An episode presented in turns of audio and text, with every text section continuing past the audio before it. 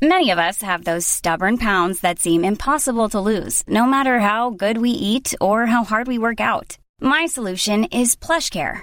PlushCare is a leading telehealth provider with doctors who are there for you day and night to partner with you in your weight loss journey. They can prescribe FDA-approved weight loss medications like Wegovy and Zepbound for those who qualify. Plus, they accept most insurance plans. To get started, visit plushcare.com slash weight loss. That's plushcare.com slash weight loss. Hey, it's Ryan Reynolds, and I'm here with Keith, co-star of my upcoming film, If, only in theaters May 17th. Do you want to tell people the big news? All right, I'll do. Sign up now and you'll get unlimited for $15 a month in six months of Paramount Plus Essential Plan on us. Mintmobile.com slash switch. Upfront payment of $45 equivalent to $15 per month. Unlimited over 40 gigabytes per month. Face lower speeds. Videos at 480p. Active Mint customers by 531.24 get six months of Paramount Plus Essential Plan. Auto renews after six months. Offer ends May 31st, 2024. Separate Paramount Plus registration required. Terms and conditions apply if rated PG. The Opinion Line on Cork's 96 FM. I need to go uh, quickly to Sandra Higgins of Go Vegan World because I know you're very busy, Sandra, and appreciate you taking the time to take our call. The Irish Farmers Association has said that deer are encroaching on farmers' land and they're therefore upsetting the viability of farmers' land because of the damage they cause. This is, I believe, and I'm an urban guy, so I don't know the timing of this, but this, I believe, is deer culling season. And of course, it's something that Go Vegan World are very opposed to. Uh, Sandra Higgins uh, joins me. Good morning, Sandra. Good morning. Are, are we in culling season at the moment? Yeah, yes, we are. We are. I think. Okay. What What do you make of the IFA claiming that deer must be culled because they're encroaching on farmers' land and are reducing the viability of that land? Well, you know, first of all, we're a vegan group, so we're opposed to using or harming or killing animals for any reason. So obviously, we disagree with it. And there are two points about that, really. Um, first of all, we have the human supremacist notion that the land belongs to us. But the land belongs equally to other lives. You know, strangely enough, there's almost 8 billion humans on Earth, and we make up 0.01% of all living life. That includes plant life and animal life. And yet we dominate everybody else. And the, the small number of humans, almost 8 billion humans, we kill 70 billion land animals and trillions of fishes every year just to use us as food and clothing, which doesn't make any sense at all. Isn't it, isn't, isn't it the natural outcome of Darwin's theory of evolution? Well, no, this isn't. This has nothing to do with evolution. What we're doing to other animals, you know, the the capture and domination of other animals ten thousand years ago that has led to the current system where we uh, selectively breed them to maximise the profit from them has nothing to do with evolution. Uh, the second point I'd make about the IFA is that I think that this is a diversionary tactic. That you know what we really need to be talking about is the reduction in the number of animals that we use for food and clothing with the ultimate goal to completely eliminate animal use. We need to do this on a moral basis, first of all. But it also doesn't make any sense with respect to sustainability. And every environmental report that has been released in the last few years have, have called for a change in how we live and a reduction in our use of other animals. And of course, as a vegan organisation, we would say, you know, even from a psychological perspective, we can't ring fence this. We can't say that it's okay to kill a few animals, but it's not okay to kill them all. It's not okay to exploit or own or kill any of them. Mm. I mean, as a vegan, you don't consume anything related to an animal, even an egg that is a natural product of a hen. You don't drink milk. You don't eat meat of any kind. You don't use anything related to an animal. You don't wear, you don't wear leather in in the in the vegan lifestyle. And you believe that's where we should all go. I do, yeah. And you see, I, I believe that this is a human right. This is inextricably uh, related to human rights. For, you know, even if you take the environmental argument, that the latest report in Ireland showed that 37.1% of Irish greenhouse gas emissions are attributable to the agricultural sec- sector, mostly from animal agriculture. And of course, this has an impact on, on human health. But it's a right for us to have access to accurate information. And you've just said there, and I used to think the very same thing uh, it, only a short number of years ago, that eggs are a natural product. I used to think that cows automatically produce milk, um, animals automatically produce meat, eggs, uh, hens automatically produce eggs. They don't do any of these things at all. In their natural state, the wild hen is the very same as any other wild bird, a blackbird or a robin, and they only lay a few eggs every spring and summer for the purpose of hatching their young.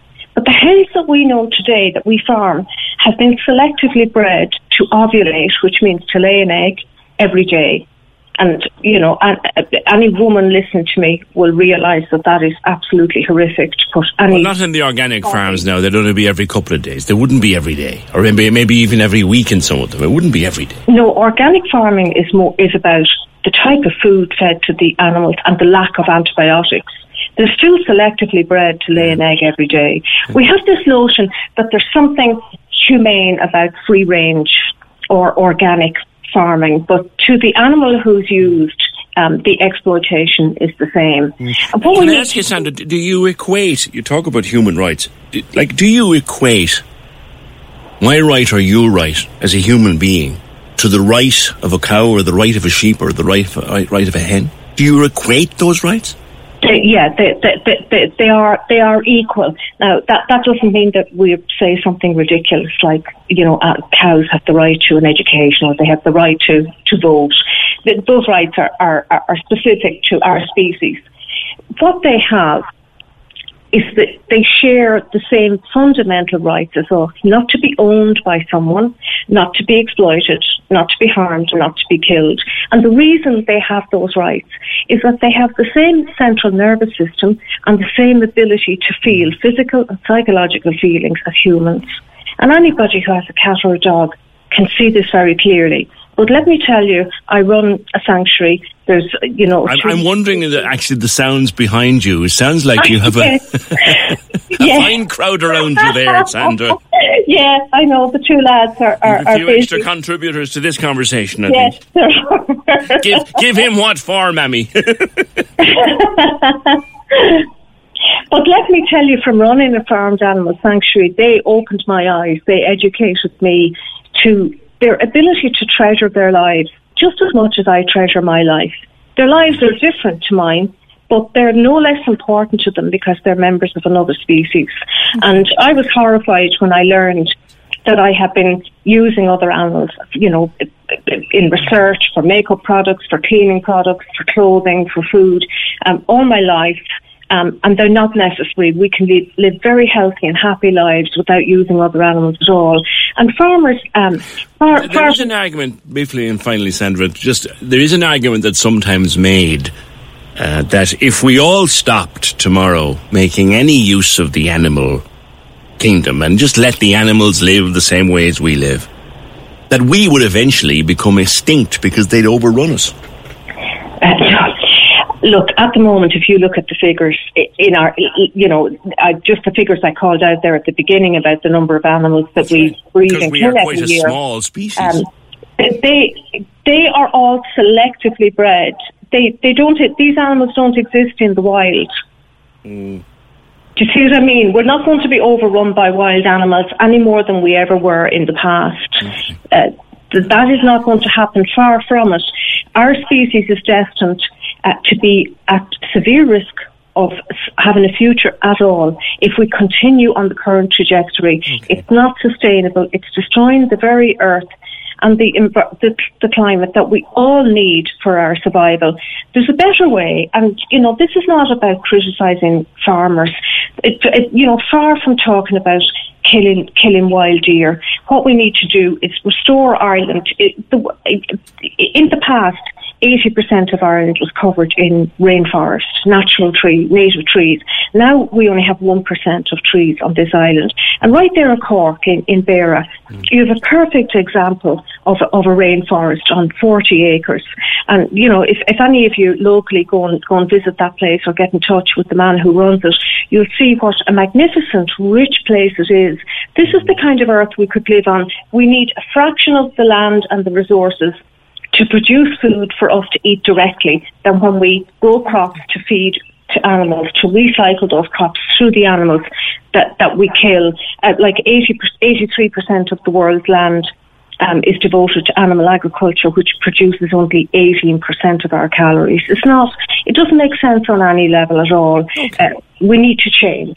All right, leave it there for today, Sandra. Good to speak with you. Uh, Sandra Higgins from Go Vegan World. Cork's 96 FM.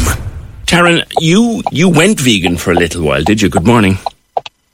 Morning. Yes, I did.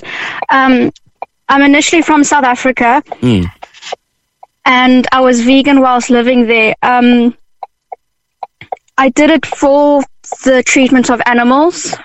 Uh, a lot of the animal rights over there is very different, and you can't guarantee that what you buy in the shop has been looked after. Yeah, yeah and it just broke my heart when I saw some of some of the things. And even there's a, a new station, Carte Blanche, that's run once a week there, and they did a thing on farms, and you saw how bad the cows were being treated. Mm.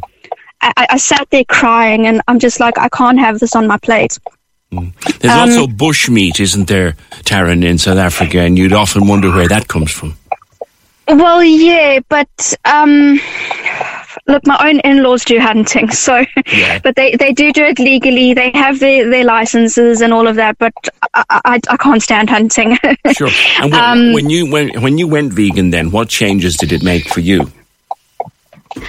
Well, it made a huge impact on my health. To be very honest with you, um, I had or I have what's called polycystic ovary syndrome. Mm-hmm. Um, I was very overweight. We were battling to conceive. We were trying for a baby. And within a year, I lost 20 kilograms. Please don't ask me what that is in pounds because I don't know. but it's a lot. it's a substantial amount, you know. Sure and that is. was with no exercise. Yeah. So for me, it made a huge impact on my health. It's I don't believe health wise it's for everyone. Mm. But it was it was my right move, you know. Yeah. Um, and after that year, we had a little surprise, and I was I was pregnant. I mean, we had actually stopped trying. Yeah. And, uh, will be five in June. Wow. Um, and it was my greatest blessing. Um, I went off veganism though because we moved to Scotland at the time when I was 28 weeks pregnant, mm. and a friend of mine put me up in a room and you can't be like, well, you have to have to buy me vegan food now. You know, it's a bit rude. So I went off it, and I just I just haven't gone back since. And there's many mm. times when I've wanted to, yeah. but it's very hard being in a household with other people and, and Tara, that won't. May I ask, to what extent was your veganism? Was was it just not meat, or was it not cheese? Was it not eggs? Was it not milk? Nothing from an animal. Right. right. Nothing. Nothing from an animal. Um, my my route to veganism was though that I went slowly. So first I cut off red meat, then I cut off pork, then I did chicken, um, then I did fish, and then I did milk and eggs, and then all the byproducts after that. Right. If I had in my house a woolen blanket though, it stayed. I wasn't going to go get rid of it just because it's yeah. you know it, it was already in my house. Um, I wasn't going to waste money that had been spent, gifts that had been given to me prior, yeah. you know, to the decision I made. I know. But so you, you you went back on a regular diet, or did you maintain some elements of veganism? Uh, no. So now I, I eat a, ve- a, very regular diet, or what's considered normal. Um, and I, w- I wish I could be vegan again for my health. yeah, yeah. yeah. As, as but it, it is quite hard though. Yeah. I, it sounds awfully difficult. I mean, for someone like me, I love meat, I love fish, I love all those things. It's not awful. It's just I'm a very picky eater. right. um, my son's got autism, and he's a very picky eater. Yes. And um, when I say picky out, he's he's the problem picky eater, and I'm I'm the same. Mm-hmm. So with my diet kind of being limited as it is, cutting out things that I'm, I'm willing to eat by taste. Yeah. it's a lot harder. Yeah, yeah, but you did you did feel the benefits. I mean, obviously, look, anybody who is considering changing their diet so radically should check with their GP uh, before considering anything. But but you, you you you came back. You you changed back to a regular diet, but you would like to try veganism again. Yes, I would I would go back onto it wholeheartedly, but it's it's very difficult now. It's not just me and my husband. It's now myself, my husband, my kids. One of them is a very picky eater, and my mom lives with us. Okay. So it's it's not just the two of us that we're buying groceries for like we did previously. Sure, sure, okay. Um, and my picky eater lives on Coco Pops and milk, so I can't not buy that. I know, I know. I know. Oh, I, I know, I know how it can be that way. Uh, Taryn, thank you so much. Cork's 96 FM.